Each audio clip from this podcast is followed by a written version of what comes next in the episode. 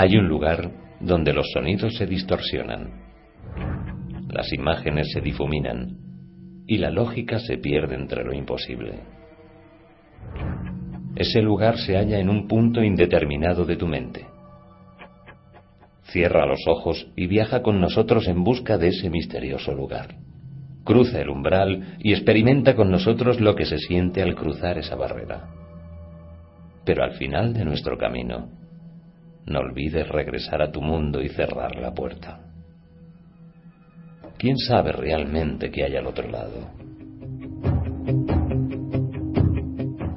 ¿Quieres que te lo contemos? Acompáñanos y entra con nosotros en las oscuras sombras de lo imposible. Entre Sombras. Un programa de Ángel Onrubia en Radio Chinchilla, 105.3.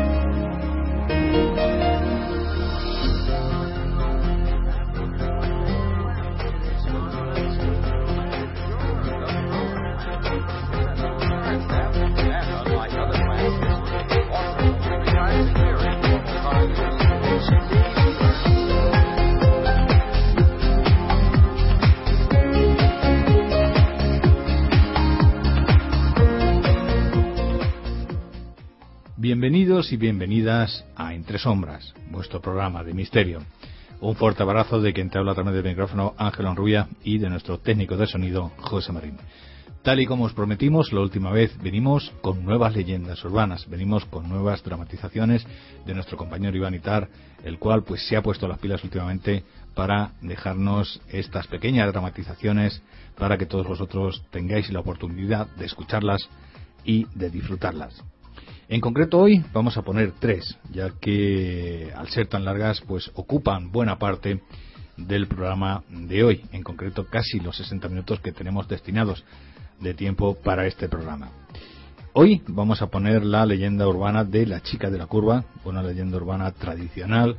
En todas las zonas rurales siempre se ha oído hablar de esta leyenda urbana y bueno, hoy nuestro amigo compañero Iván Itar la dramatizará para todos ustedes. También La Cueva de la Mora, una leyenda urbana que ha dado mucho que hablar en todas las zonas rurales, como bien anteriormente decíamos, ya que es una leyenda urbana de lo más socorrida, porque en todos sitios hay una Cueva de la Mora. Y ya para terminar, tendremos la oportunidad de escuchar el corte de audio de La Mujer de Luto. Pues sin duda, espero que os gusten y espero que sean de vuestro agrado.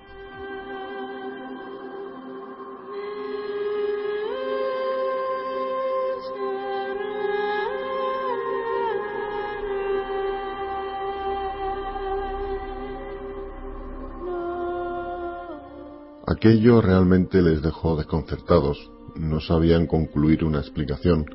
Al menos no sabían muy bien cómo explicárselo a Samuel Almendros, el joven agente de la Guardia Civil, que intentaba sin éxito tranquilizarlos. Pero vamos a ver, ¿qué ha pasado? Empiecen desde el principio otra vez. A ver si conseguimos terminar esta noche el informe. Adrián cogió la mano de su esposa Isabel, tragó saliva, carraspeó y miró fijamente a Samuel, intentando encontrar comprensión y que le diera una explicación. Apenas conseguía arrancar las palabras justas para narrar lo que una hora antes habían presenciado, algo que hizo brotar sus más angustiosas pesadillas. Salimos de casa de unos amigos. Estuvimos de celebración toda la tarde y, aunque mañana es domingo, decidimos mi mujer y yo marcharnos a casa.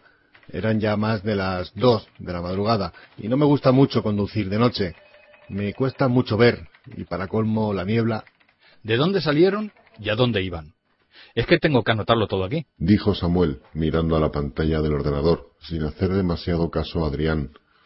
Imaginó que sería otro informe rutinario, el atropello de un jabalí, por ejemplo, o un intento de robo. El cumpleaños se celebró en Batesas y nosotros vivimos en Celones. Ya sabe cómo es la carretera. 30 kilómetros de muchas curvas para subir hasta el pueblo, y la calzada es muy estrecha. Entre eso, lo que le he comentado de que no me gusta conducir de noche, la niebla y la hora, íbamos a unos 60 por hora, sin hablar, solo con el sonido de los limpias y de fondo la radio. Vale, hasta aquí lo entiendo. Y ya es la tercera vez que me lo explica. ¿Qué pasó después? Adrián miró a Isabel en una mirada de ojos vidriosos. Se hizo un silencio para pensar bien las palabras. Volvió a mirar a Samuel. Pues apareció a lo lejos. Casi parece que alguien la hubiera puesto allí a propósito. Además fue en una recta. Calculo que estaría a unos 50 metros más o menos. Yo tuve la impresión de que era una persona, pero con la niebla no podía asegurarlo.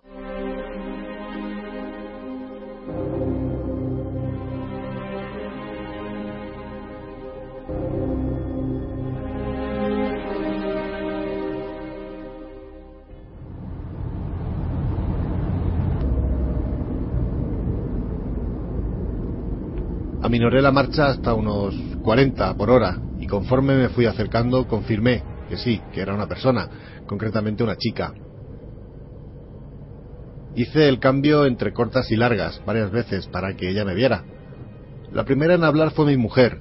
Le extrañó ver a una chica en el arcén, a esas horas y con ese tiempo. Yo pensé que podría ser un accidente, como ya nos ha pasado alguna que otra vez en esa carretera. Ya sabe, la gente corre mucho y no es buena carretera. Además, menudos acantilados hay. Samuel miró a Isabel, esperando que dijera algo para corroborar lo que le estaba narrando su marido.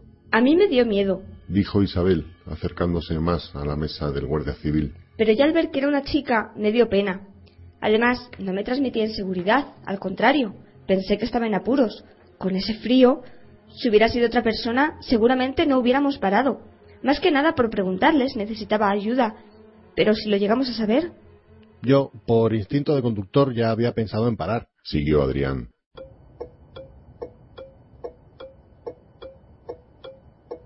Total, encendí las luces de emergencia y me orillé lo más que pude, a unos 5 metros delante de ella, esperando que se acercara mientras la mirábamos por los espejos retrovisores. Bien, ahora es cuando necesito una descripción detallada de la persona. Para el informe, ya sabe. Se apresuró a decir Samuel mientras recolocaba su silla.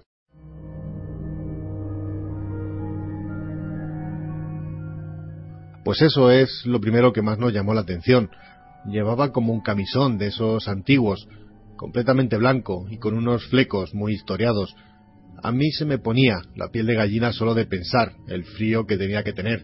Además, no llevaba nada en los pies, iba descalza.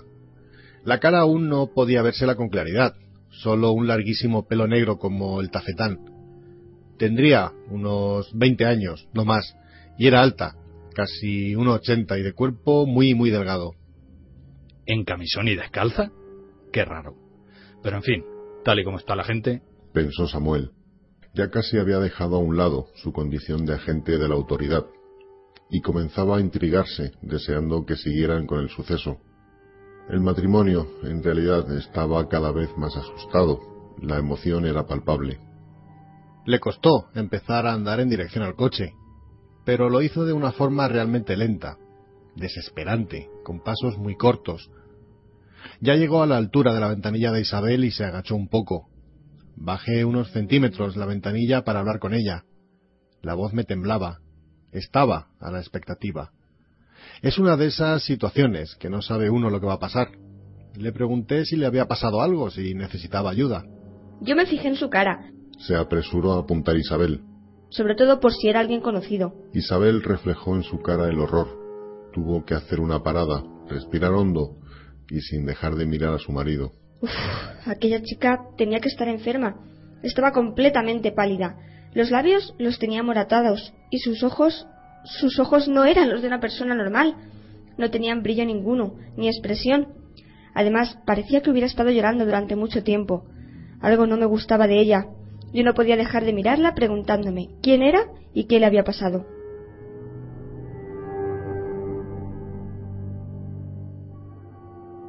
Yo la verdad no me fijé tanto como ella.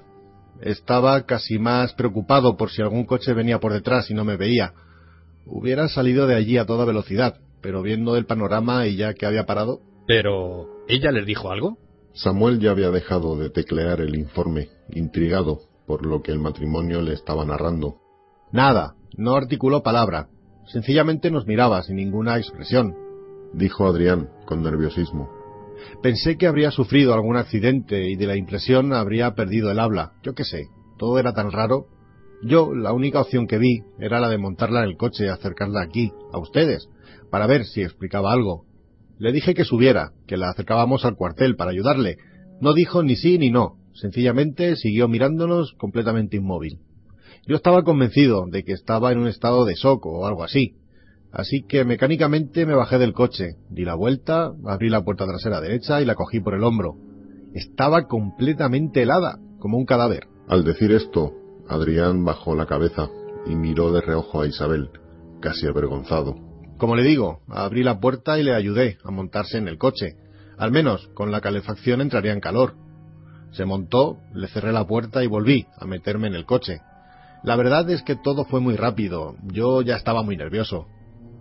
Antes de arrancar, regulé el retrovisor interno para poder ver a la muchacha, más que nada por si se desmayaba o se ponía peor. Bueno, y para controlarla en general. Nunca se sabe a quién puedes recoger en la carretera.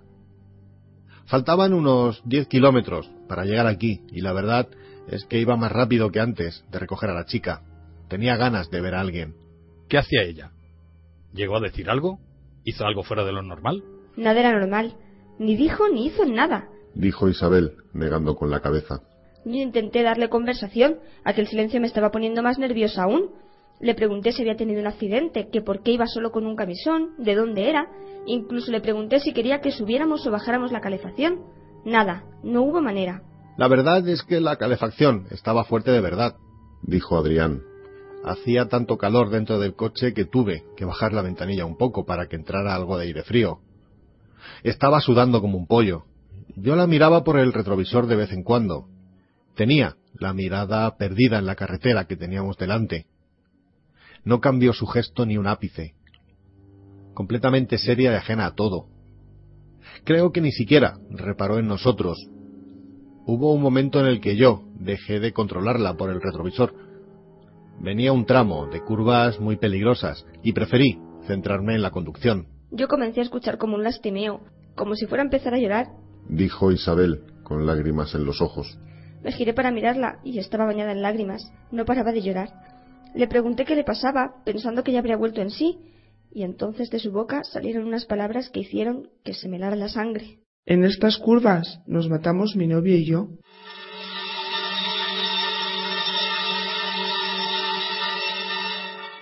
Y un grito que salió de lo más profundo.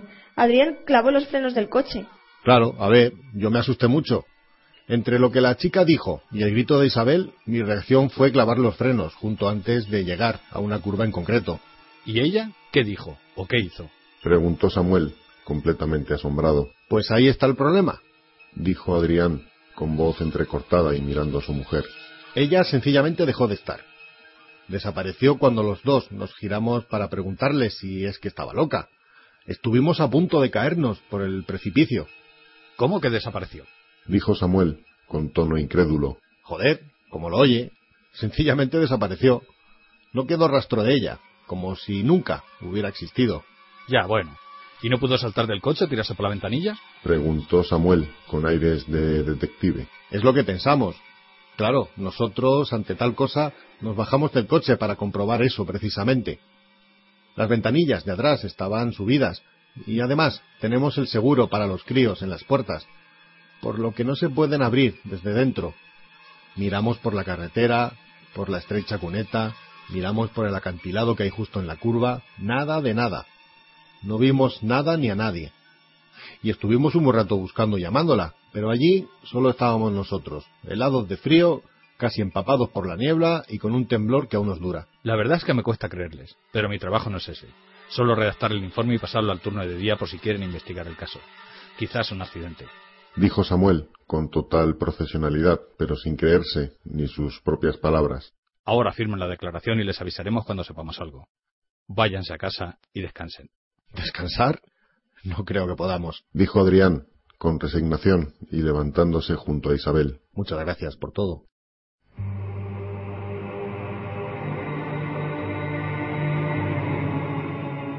El turno de Samuel finalizaba en pocas horas, en las cuales no dejó de darle vueltas alguna explicación a lo que la pareja le acababa de narrar.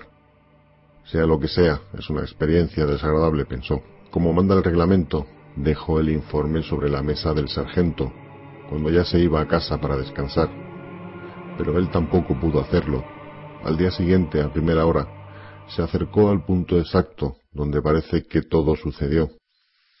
Ya la niebla había desaparecido y un sol radiante de invierno había hecho acto de presencia. Lo primero en lo que se fijó fue en el frenazo de unos 5 metros que había en la calzada. Además, pegado en el mástil de una señal de tráfico, encontró un ramo de marchitas flores, amarradas con un lazo. Parecía que llevaban allí muchísimo tiempo. Se quedó embobado mirando las flores y el pequeño precipicio que había justo detrás de la señal, justo al inicio de la curva. Todo coincidía. Pero ¿cuál era el nexo de unión de todo? María Guerrero y Abraham Díaz. Una voz salida de la nada pronunciaron esas palabras. Sobresaltado, se incorporó y se giró. Se cuadró y realizó el saludo protocolario. Era su sargento que se acercó a él, devolviéndole el saludo.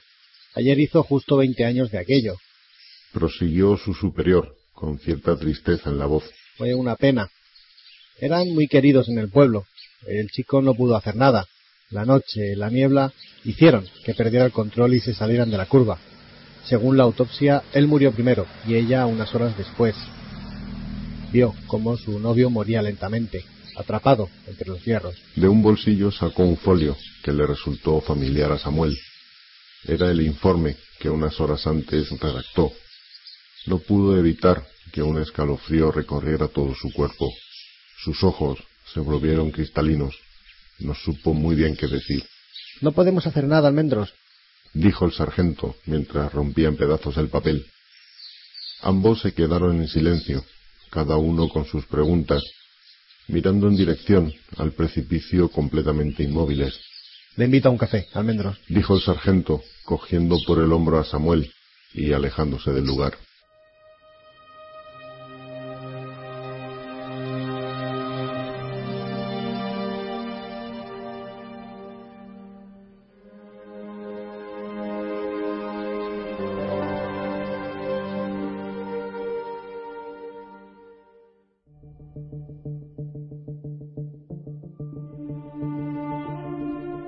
En lo más profundo de la noche, en la quietud del silencio, entre sombras, de la mano de Ángel Onrubia, el misterio, lo oculto.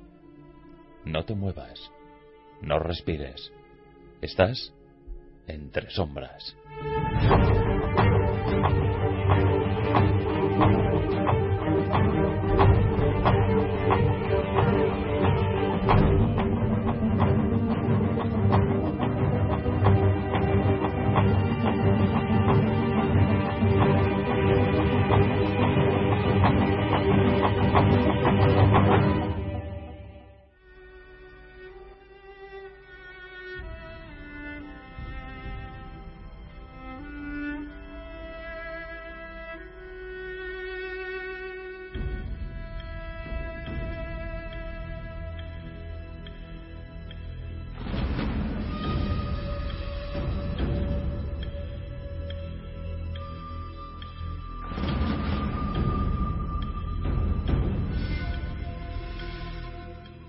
Ya estaba un poco cansado de aquella vida. Se hizo verdad aquel dicho tan popular contado por esas personas que encontramos en nuestra vida. Parecen tener un punto de sabiduría mistérica superior a la media. Si deseas con todas tus ganas algo, al final se te concederá, para bien o para mal.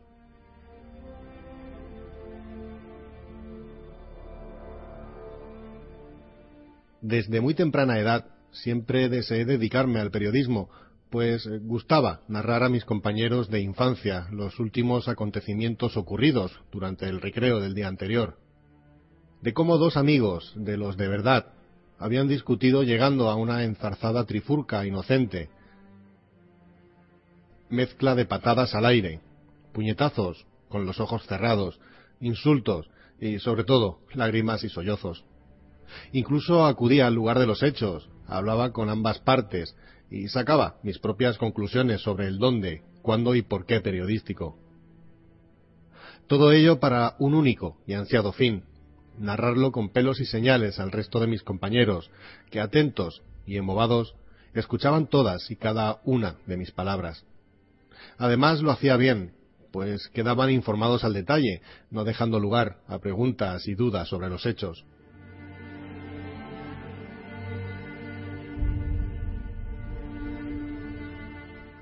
Pasaron los años y en el instituto sucedió lo mismo, ahora cambiando la pelea por los últimos noviazgos e infidelidades de mis coetáneos y coetáneas.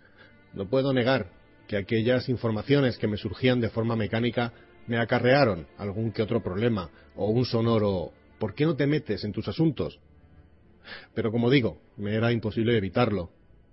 Permitiéndome un punto de arrogancia, diré que tenía una inteligencia por encima de lo normal, y sumando a ello el alto poder adquisitivo de mis padres, podría haber elegido cualquier carrera académica. Podría haber sido médico, abogado o arqueólogo, pero no lo hice. Por cabezonería y porque mi verdadera pasión siempre ha sido el periodismo, decidí licenciarme en Ciencias de la Información. Sin entrar en cómo lo hice o qué vicisitudes se dieron para dedicarme a una rama del periodismo en concreto, diré que llegué casi de forma accidental a cubrir noticias relacionadas con lo extraño, los fenómenos paranormales, enigmáticas culturas y todo lo relacionado con lo que desconocemos, creemos o hacemos que no lo conocemos, dependiendo de cada uno. Volviendo la vista atrás, podemos decir, aunque suene poco ético, que he vivido mucho del cuento. Si es verdad que lo he pasado mal en muchas situaciones durante mis labores de investigación, pero me he recorrido prácticamente todo el planeta, ganando mucho dinero, haciendo lo que me ha dado la gana y, sobre todo, disfrutando de lo que hacía.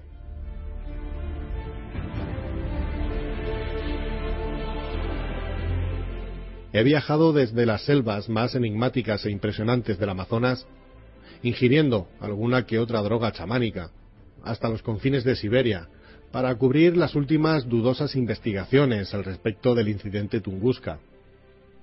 He visto cosas y casos de película, llegando a pensar que realmente algo se nos escapa dentro de este minúsculo e insignificante planeta, que por otra parte estamos destruyendo.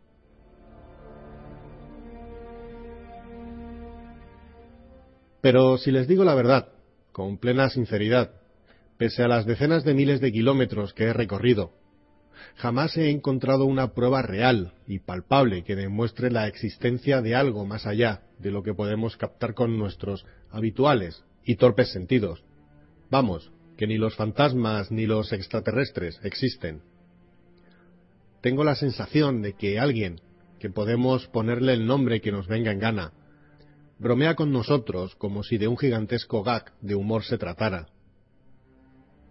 Aquellos viajes terminaron, mezcla de cansancio, desilusión, y para dejar paso a las nuevas generaciones de periodistas que vienen empujando realmente fuerte. Además, una enfermedad incurable que me atosiga y comienza a mostrarse me devora poco a poco desde dentro, no pudiendo rendir lo que las circunstancias requieren. De hecho, hacía años que había colgado mis botas de explorador, y mi Nikon se empolvaba en el estudio, rodeada de los más curiosos e inútiles presentes. Marcelo conocía mejor que yo mi vida. A veces me daba hasta miedo. Parecía meterse en mi mente. Jugaba con ventaja, pues conocía mi natal pasión por el periodismo y me consideraba el mejor divulgador de estos temas. Cuando vi su llamada en el teléfono móvil, pese a la admiración que me causaba su persona, me estremecí. Fue claro y conciso, sin rodeos. Te necesito. Ante algo así, pocas excusas caben. Estaban cerrando la edición mensual de Incógnita, La revista que dirigía y que había sido durante muchos años mi campo de cultivo para investigaciones mundiales. Un patoso becario de la redacción había cometido un imperdonable error, y el artículo que se le había encomendado no podría ver la luz, una semana antes del cierre. Era una historia banal, resobada, refrita, de leyenda folclórica que nadie negaba, pero todos contaban con una sonrisa. La Cueva de la Mora Encantada. Marcelo necesitaba unas cuantas fotos y un par de páginas donde se narrara dicha leyenda, y recurrió a mí, al viejo e incansable explorador. Necesitaba concretamente mi cámara y mis dedos para hablar sobre algo propio del romántico Becker. Me sentía en cierta forma humillado. He estado en el interior de la Gran Pirámide con un equipo de televisión, en las entrañas cerradas al gran público y donde solo unos pocos humanos han tenido la oportunidad de acceder. Me he entrevistado con testigos de lo extraño que han hablado por primera vez sobre la espectacular abducción que tuvieron, o he tenido la oportunidad de recorrer durante horas la peligrosa Amazonas, y ahora voy conduciendo por esta insulsa carretera de la provincia de Albacete, completamente solo, para hablar de una repelada y mugrienta cueva. Marcelo me pasó las coordenadas exactas de la localización de la cueva, así que espero no perderme, aunque siempre he sido experto en eso. Dejando la carretera secundaria, o terciaria, o camino de cabras, dirijo mi vehículo hasta un pequeño descampado, a unas decenas de metros de donde me marca el GPS. La noche se está echando encima y si no me apresuro, puede que me las vea para volver al coche.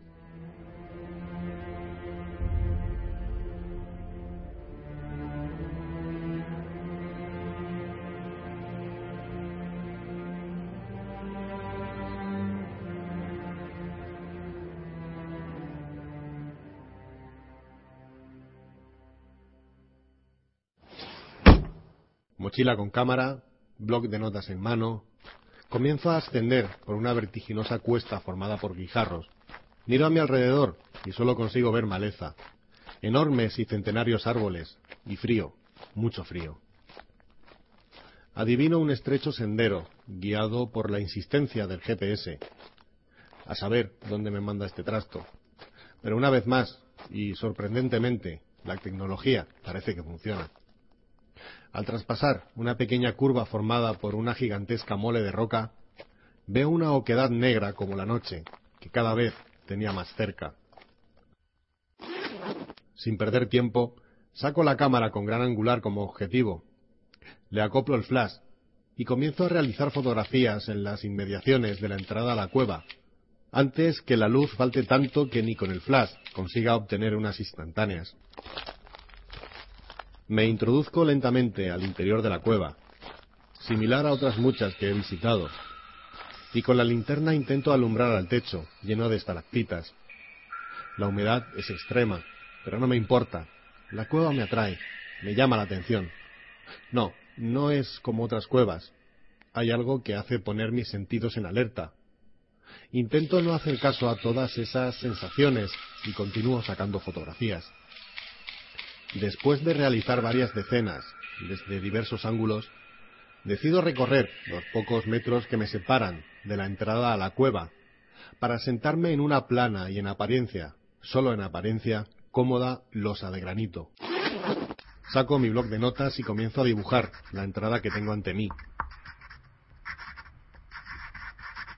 Estos dibujos realizados a lápiz quedan realmente bien a la hora de ser publicado. Y siempre me ha gustado dibujar lo que veo, paralelamente a la inmortal fotografía. Pero algo hace que no pueda terminar mi dibujo.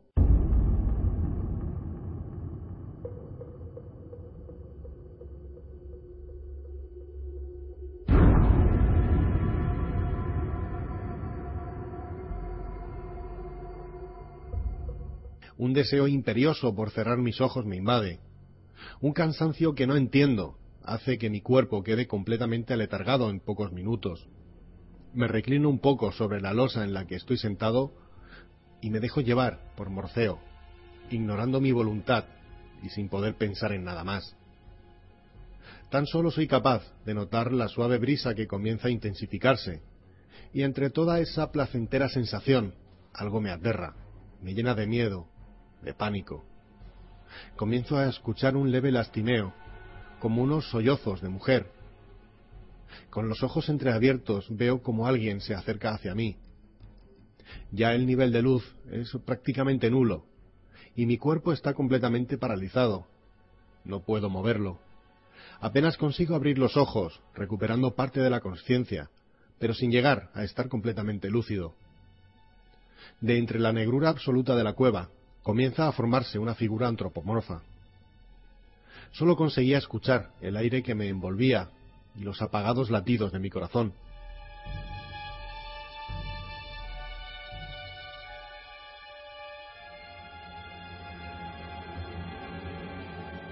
Soy protagonista de una especie de lúcido sueño, mientras contemplo estupefacto cómo la figura antropomorfa va definiéndose en una bella mujer, de pelo azabache, que emana una luminiscencia comparable a la producida por una luz de gas. Me encuentro inmóvil, casi tumbado y viendo impotente cómo aquella enigmática mujer se acerca hacia mí, situándose a menos de 3 metros de mi posición. En mi mente se desata una encarnizada lucha por conseguir volver a mover al menos el brazo derecho para alcanzar la cámara de fotos y comenzar a dispararla e intentar retratar a aquella enigmática dama. Pero me resulta imposible. Apenas puedo parpadear y mover levemente la cabeza. Hasta mi corazón late a un nivel tan bajo y débil que pone en peligro mi propia vida.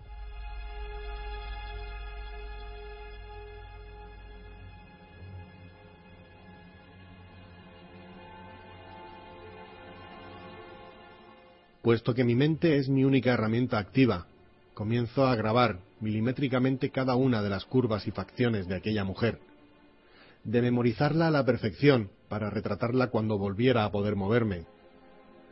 Ella me mira fijamente, llorando, balbuceando algo que me resulta imposible comprender entre sollozos. Su cabeza está cubierta por un azulado velo y sus ropajes aparentan ser finos y delicados, de un color también azulado. De entre sus incomprensibles palabras repetía algo que conseguí entender: Sadunita Reya.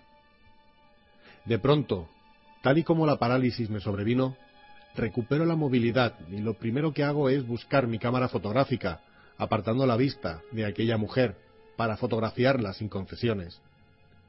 Pero al volver a girar la cabeza, no veo a nada ni a nadie. Todo ha desaparecido. La extraña dama, el aire, los lastimeos, nada.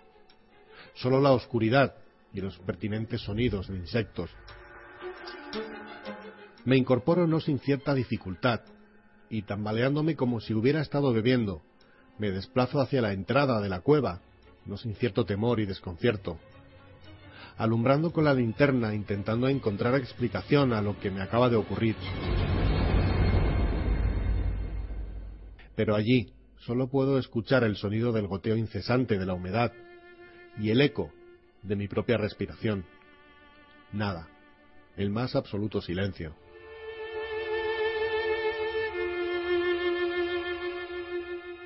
Decido que es mejor terminar aquí, y ya con toda la conciencia y movilidad que el miedo me ha hecho recuperar en pocos minutos, comienzo a descender apresuradamente por el estrecho sendero, deseando llegar sin perderme hasta el coche, para utilizarlo como metálica coraza y salir de allí a escape.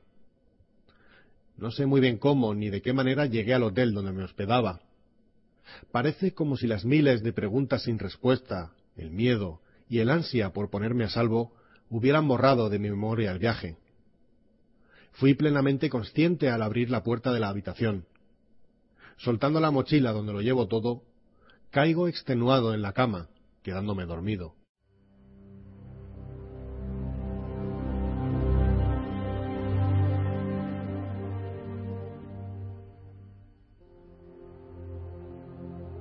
Me despierto con los primeros rayos de sol que entran por la ventana, y mi cerebro automáticamente comienza a recordar y a analizar todo lo que me había ocurrido la noche anterior, en la Cueva de la Mora. Es curioso ver cómo mi mejor artículo había sido fruto de la única experiencia fuera de lo común que he tenido durante todas estas décadas. Marcelo se empeñó en decirme que había reflejado muy bien la historia y la leyenda de la Mora Encantada, y cuando yo le comentaba que había sido cierto, que me había ocurrido, se comenzaba a reír, pensando que me estaba quedando con él.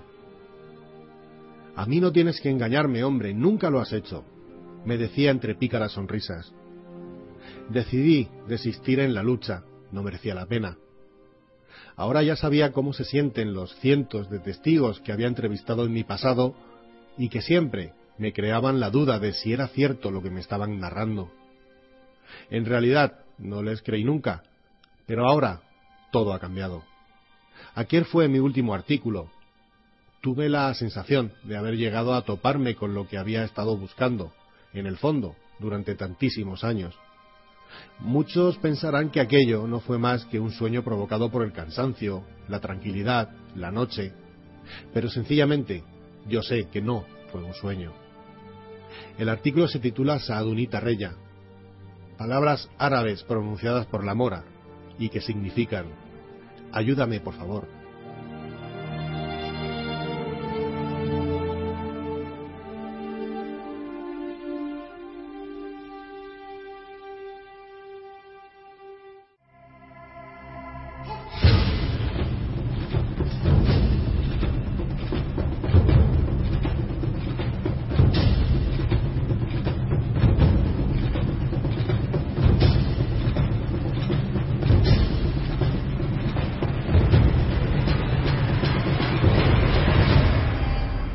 Entre Sombras, las respuestas a tus misterios.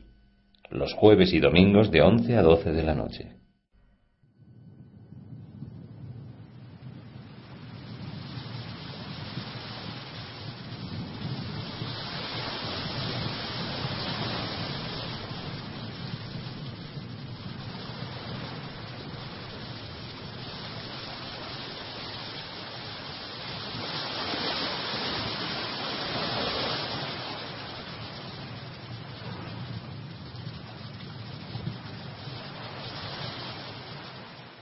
El verano ya había llegado, como cada año. El aire transportaba un aroma difícil de describir. Una mezcolanza a flores, a hierbabuena, el olor proveniente del bucólico embarcadero. Ahora que las clases habían terminado, y por mi vocación de poeta, a esas horas, en ese lugar, la musa remolineaba a mi alrededor, con la banda sonora del romper de las pequeñas olas en los mástiles del embarcadero y la suave brisa de la noche. Además, una preciosa luna llena inundaba todo el lugar con su apagada y romántica luz. En aquel lugar habían surgido en mi mente las más bellas estrofas, sonetos e ideas que al llegar a casa transcribiría en mi blog de notas y en días sucesivos desarrollaría. Mis amigos no solían entender mi afición, tampoco me preocupaba. La soledad siempre es buena compañía para cualquier artista. No me considero como tal, pero todo se andará. ¡Qué espectáculo tan majestuoso el del firmamento! Tumbado sobre la húmeda plataforma de embarque intento contar utópicamente cuántos puntos luminosos hay sobre mí. Aquella noche no parecía haber nadie por aquel lugar.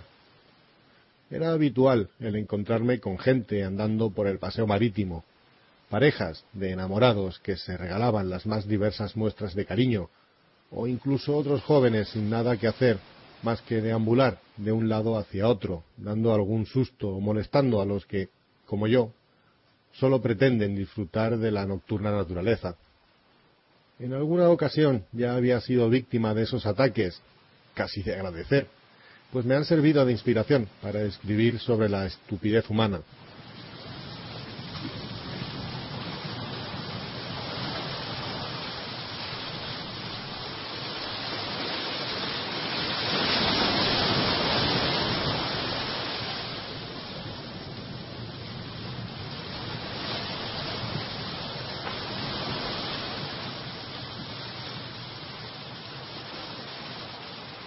Me incorporé para dar un breve paseo, en dirección a la fuente que antaño abastecía de agua a los pobladores de aquel lugar. Ya era tarde y por la mañana tenía que hacer algunas cosas en casa, Me cuesta horrores despertar. Mis pasos retumbaban por todo aquel lugar, lentos, tranquilos, sin prisa ninguna.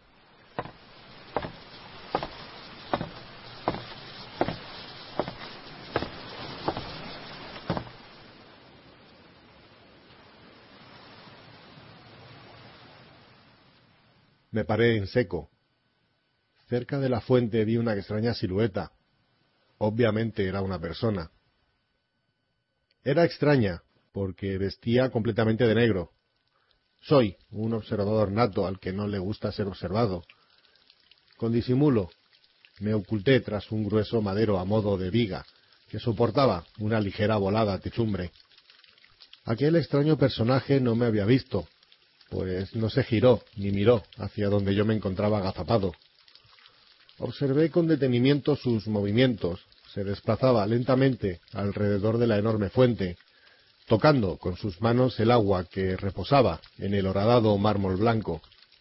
Tras unos minutos observando aquella negra silueta, y sin que realizara nada en especial, lentamente se alejó con paso parsimonioso, en dirección a las ruinas de un romántico castillo cuyo acceso se encontraba muy cerca de donde se estaba produciendo la escena, dejando una distancia y tiempo prudencial. Decidí seguir a esa figura vestida de riguroso negro. La curiosidad puede siempre conmigo, y ha hecho que me vea en ciertas situaciones comprometidas. No podía remediarlo. Me descalcé para evitar que el sonido de los tacones de mis botas delataran mi presencia. Resguardándome con sublime sigilo detrás de cualquier objeto que fuera capaz de esconder mi voluminoso cuerpo. Hubo un momento en el cual me adelanté más de lo debido, quedándome a menos de 5 metros de aquella misteriosa figura.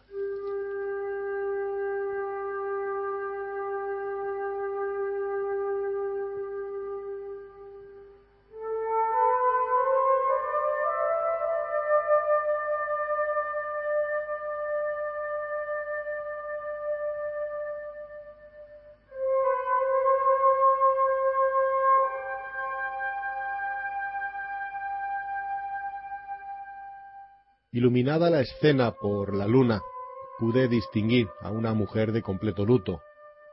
Además, era de una belleza jamás reflejada en ninguna obra maestra, ningún retrato pictórico o escultura que yo conociera, y no eran pocas, se asemejaba lo más mínimo a aquella perfección facial.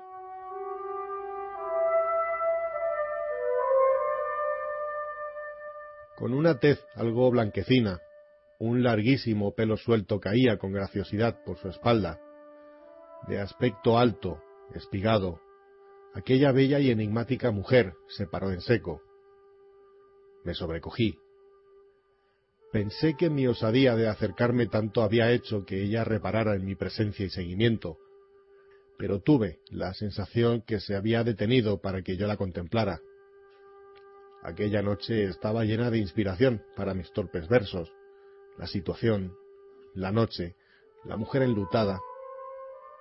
Ya estábamos a menos de 20 metros de la entrada de las ruinas, y mientras yo me hallaba inmiscuido en mis pensamientos, ordenando mis ideas para crear el mejor de mis escritos, la extraña mujer, sencillamente, dejó de estar.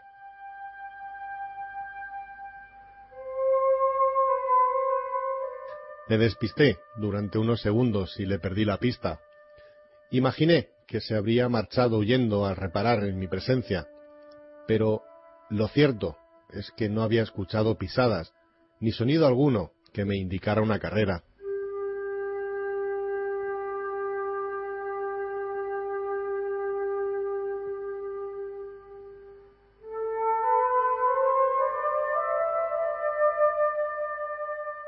Saliendo de mi último escondite, de nuevo mi curiosidad hizo que me adelantaran las ruinas una vez me coloqué las botas. El suelo estaba lleno de cascotes, y no era necesario hacerme daño. Había estado allí en muchas ocasiones buscando también a la musa de la inspiración, y conocía a la perfección cada uno de sus rincones. Intenté no hacer ruido mientras deambulaba por el lugar, aprovechándome de las sombras para no ser visto por alguien que quizás ya no estaba allí.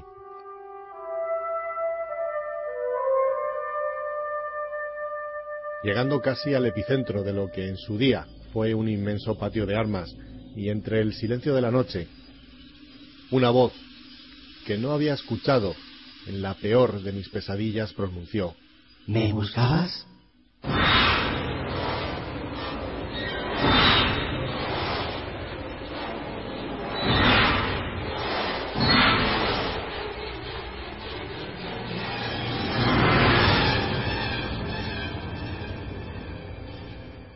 Me quedé completamente paralizado.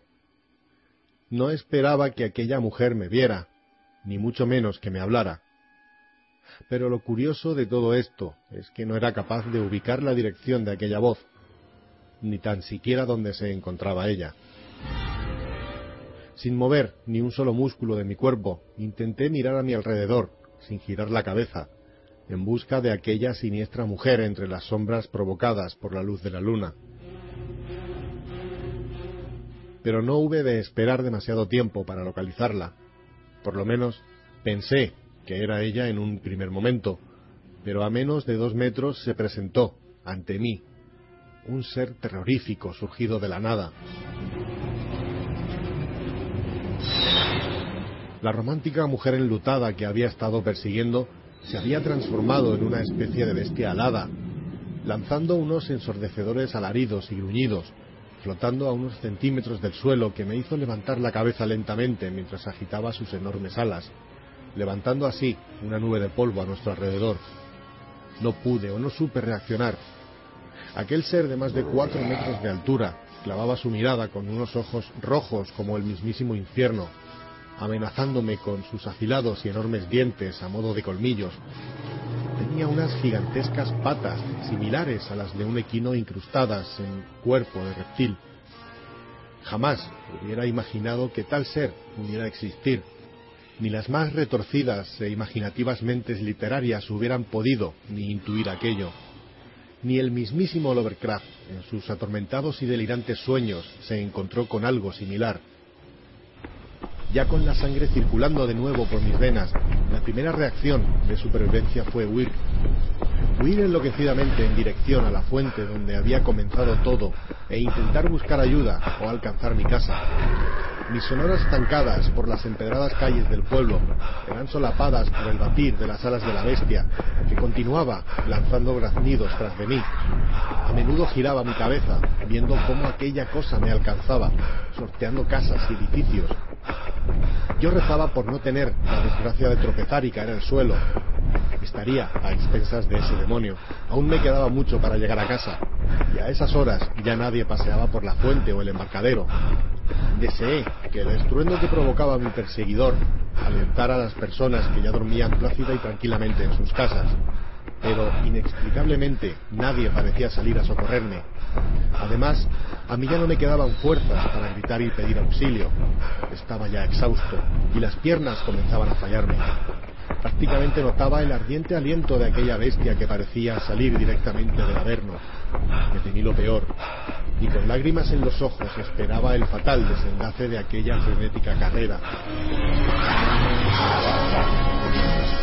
Pero parece que algo divino decidió que no había llegado mi hora. En una pequeña plaza, a lo lejos, vi un chaflán entre 2 calles, presidido por unas enormes portadas de 2 hojas, estando una de ellas entreabierta. Intenté exprimir mis últimas fuerzas en un intento sobrehumano, acelerando mi carrera y empujando con violencia la puerta, cerrándola tras de mí.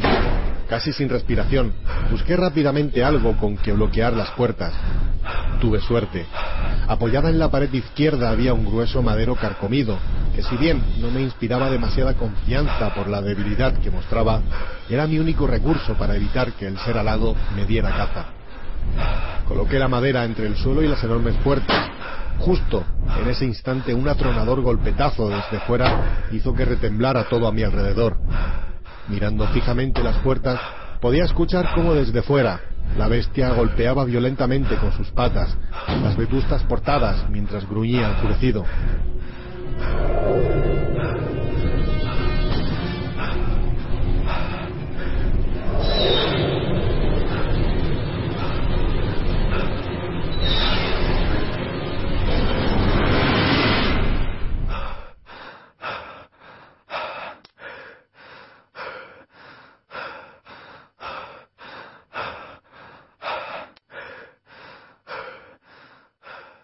De repente, el silencio, interrumpido únicamente por mi aún acelerada respiración. Intentaba en vano tragar saliva mientras me tranquilizaba, prestando atención a lo que procedía desde el exterior. Nada. Solo el sonido de una leve brisa nocturna. Parecía que todo había pasado. La bestia se había ido, o al menos eso deduje. Quizás estaba aguardándome en silencio a que mi confianza me hiciera salir de mi refugio. Tal vez hubiera recuperado su apariencia humana, de mujer de negro. Intentaba ver algo entre las rendijas de la puerta, pero entre la oscuridad de la noche y el poco ángulo de visión me fue imposible distinguir nada.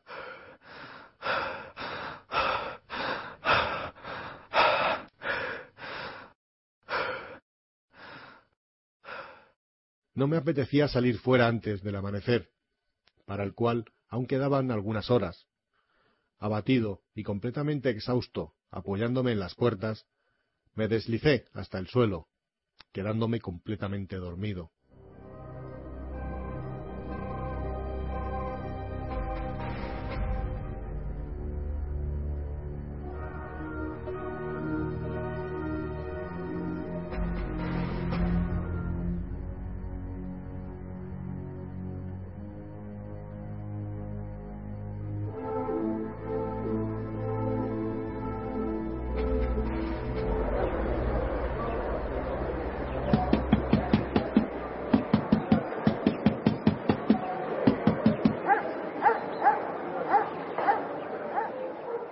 Unos repetitivos golpes en las portadas hicieron que me despertara con un sobresalto. Me asusté de nuevo, pensando que la bestia aún tenía la intención de cogerme, regresando desde el mismo infierno. Pero unos minúsculos rayos de sol se colaban entre las grietas y juntas de las portadas. Ya era de día. Me tranquilicé al comprobar esto, y decidí, no sin cierto temor, retirar el madero cuidadosamente para abrir con lentitud la puerta que horas antes había sido mi salvación.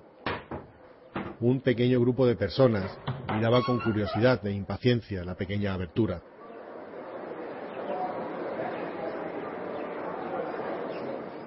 —Chico, ¿te encuentras bien? —dijo un hombre más avanzado dentro del grupo, al ver mi cara completamente pálida. —Sal, no tengas miedo. Cuéntanos qué ha pasado.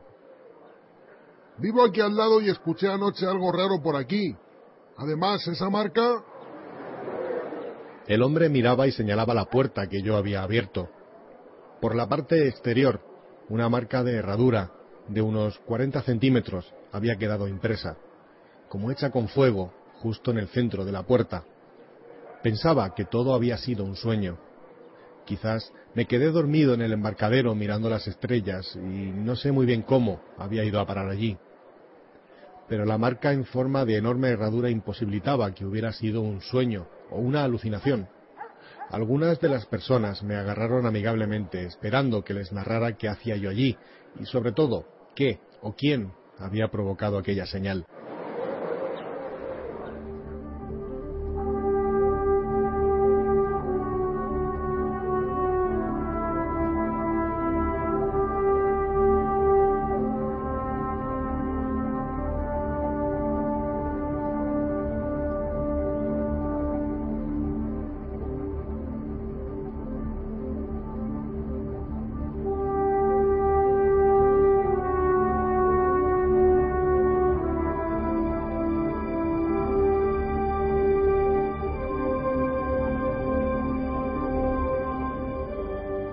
Aquello me ha inspirado numerosos versos, pero ninguno ha conseguido plasmar fehacientemente lo que realmente sentí. Muchos pensaron que fue un sueño o una mentira, pero algunos vecinos, los más mayores, me han creído a pies juntillas, corroborando todo lo que he ido narrando, asegurando que no soy el primero que ha tenido ese encontronazo con la mujer enlutada, transformada en bestia, que muchos han identificado sin dudarlo como el auténtico diablo. Creo que hasta se quedan cortos. Ya han pasado algunas semanas y me encuentro aquí, de nuevo en el embarcadero. Eso sí, ahora los rayos del sol bañan mi cuerpo rodeado de cientos de personas. Ya no vengo de noche.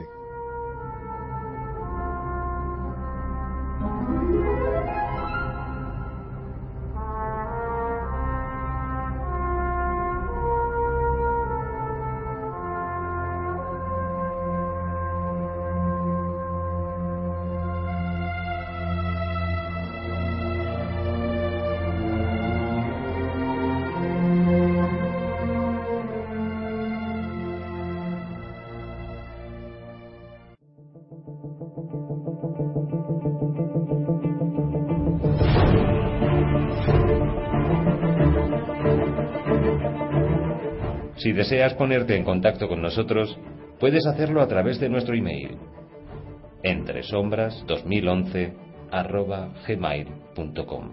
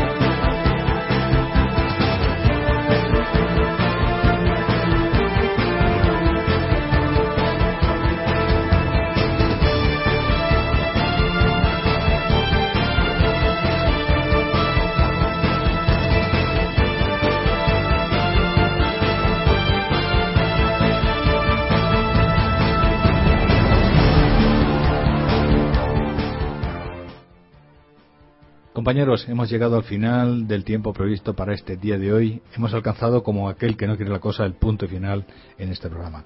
Pues simplemente saludaros, emplazaros de nuevo en 7 días, si vosotros así lo queréis, en una nueva cita con el misterio, en una nueva cita con Entre Sombras dentro de 7 días. Buenas noches y hasta la próxima semana.